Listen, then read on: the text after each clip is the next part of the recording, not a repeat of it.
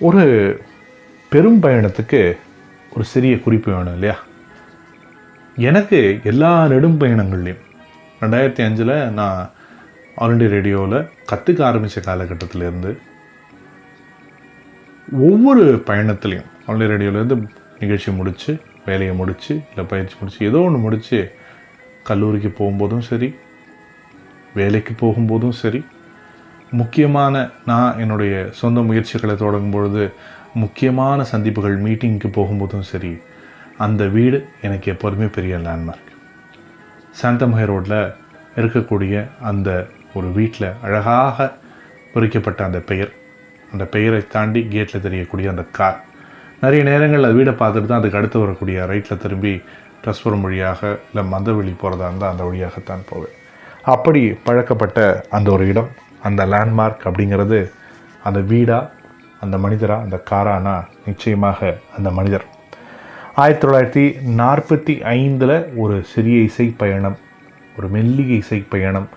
ரெண்டாயிரத்தி பதினஞ்சில் நம்மை விட்டு பிரிந்தார் மெல்லிசை மன்னர். ஆனால் அவருடைய மெல்லிசை நம்ம விட்டு பிரியவே இல்லை. அந்த நீண்ட பயணம் வரக்கூடிய தலைமுறைகளுக்கும் எடுத்து செல்லக்கூடிய அந்த அற்புதமான பயணத்தை மேற்கொண்டவர் நமக்கு அந்த இசையான அற்புதமான ருசியை கொடுத்தவர் மனையங்கத்து சுப்பிரமணியன் விஸ்வநாதன் எம்எஸ்பி எம்எஸ் விஸ்வநாதன்.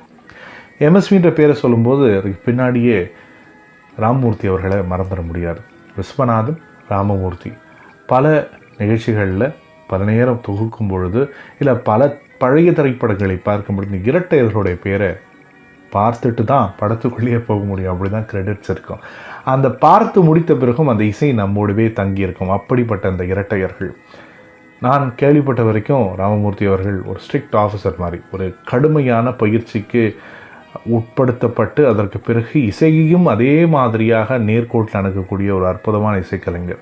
அவரோடு நேக்கு போக்கு தெரிஞ்சு இந்த திரைத்துறைக்கான அத்தனை விலகல்களையும் எந்த இடத்துல நெருங்கணுமோ அங்கே நெருங்கி இப்படி ஒரு பெரும் பயணத்தை தனக்கே உரித்தான பாணியில் தனக்கான ஒரு ஸ்டைலில் மாற்றிக்கிட்டவர் விஸ்வநாதன் அவர்கள்.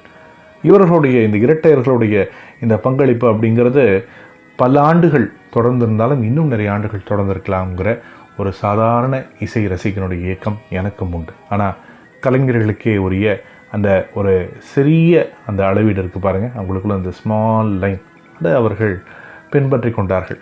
ஆனாலும் அவர்கள் கொடுத்த அந்த இசையினுடைய மகிழ்வு மகிழ்ச்சி இன்னும் பல வருஷமும் நமக்கு இருக்கக்கூடும். ஒரு முறை ஒரு இசைக்கோர்ப்புக்காக நெஞ்சம் மறப்பதில்லை. இந்த படம் அந்த படத்திற்கான பாட்டிற்கான ஒரு சிறிய ஒரு யோசனையை எம்எஸ்பி அவர்கள் ஆரம்பிக்கிறார். ஆனால் அந்த யோசனை அவருக்கு முடியவே இல்லை.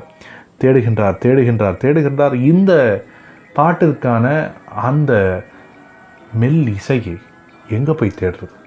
அவருக்கு தேடி கிடைத்த ஒரு இடம் உண்டு. ஆமாம் அது கடற்கரை.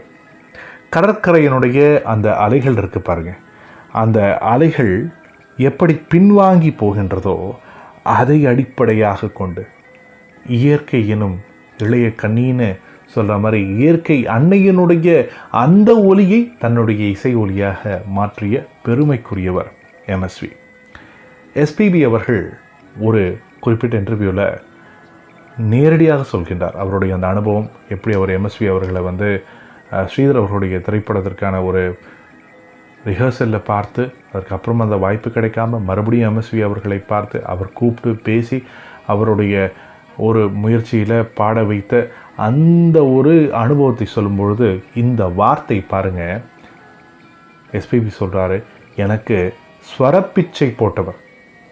எனக்கு தந்தை போன்றவர் எம்எஸ்வி. ஆமாம் நிறைய பேருக்கு இசை என்னும் பேருலகில் திரை இசை என்னும் அந்த பெரிய வணிக உலகில் ஒரு தந்தையாகவே விளங்கியவர் எம் எஸ் விஸ்வநாதன் அவர்கள். வாலி தன்னுடைய வார்த்தைகளிலே சொல்கின்றார் கவிஞர் வாலி அவர்கள் வாலின்னு ஒருத்தன் இருக்கானா அது எம்எஸ்வி போட்ட பிச்சைன்னு அவரே ஒரு பேட்டியில் சொல்கிறார் அப்படிப்பட்ட எம்எஸ்வி நேரடியாக திரை இசைக்கு வந்தாரானா? இல்லை நடிக்க முடியுமான்னு முயற்சி பண்ணார்? ஒரு ஆஃபீஸ் பாய் ஆகிட மாட்டோமான முயற்சி பண்ணார். அதுக்கப்புறம் சரி ஒரு சிறிய முயற்சியாக நாட்டியம் கூட கற்றுக்கலாமோ அப்படின்லாம் யோசிச்சிருக்கார். நல்ல வேளை நமக்கு கிடைத்த அந்த அருள் பெரும் பேர் எம்எஸ்வி நமக்கு கிடைத்தது.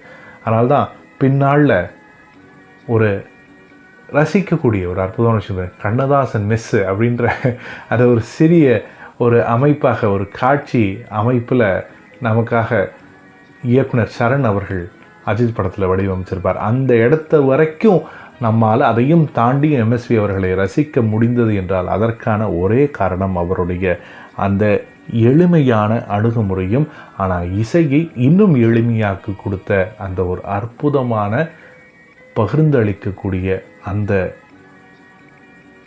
மேதமையும்.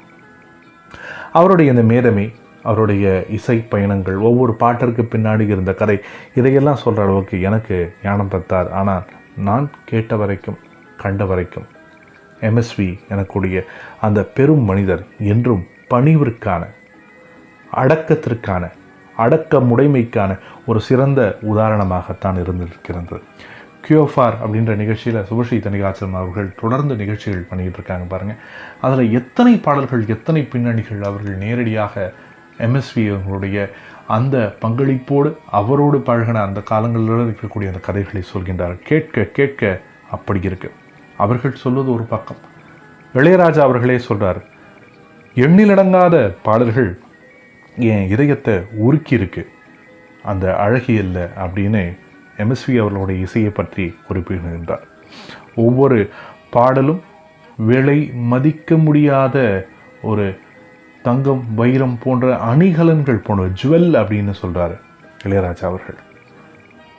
நான் இதுவரை இந்த இசைத்துறையில் ஏதாவது சாதித்திருந்தா அது அத்தனையும் எம்எஸ்வி அவர்களுக்கே சமர்ப்பணம்னு நாம் என்றைக்கும் பாராட்டி நம்ம மனசுக்குள்ளே ஒரு தனி இடத்தை கொடுத்துருக்கக்கூடிய இளையராஜா அவர்கள் எம்எஸ்வி அவர்களுக்கு தன்னுடைய சாதனைகளை சமர்ப்பணமாக்குகின்றார்.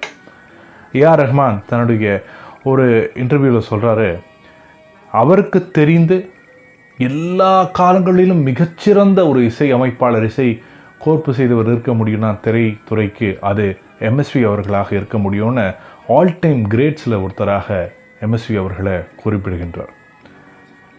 கமலஹாசன் அவர்கள் தமிழ் திரைத்துறையில் இதுவரைக்கும் வந்த இசையமைப்பாளர்களுக்கு எம்எஸ்வி அவர்களுடைய தாக்கம் இல்லாமல் இருப்பது அரிது அப்படிங்கிறார். அப்படி ஒவ்வொருத்தரையும் ஒவ்வொரு காலகட்டத்திலையும் இணைந்து பிணைந்து இசைத்து கொண்டு போன அந்த மேதை எம்எஸ் விஸ்வநாதன் அவர்கள். நமக்கு தெரிஞ்ச எம்எஸ்வி அவர்கள் இசை மூலமாக திரை இசை மூலமாக அறிமுகமானவர். ஒரு ரசிகராக அந்த பயணத்தை இன்னும் கொஞ்சம் விரிவாக பார்ப்போம்.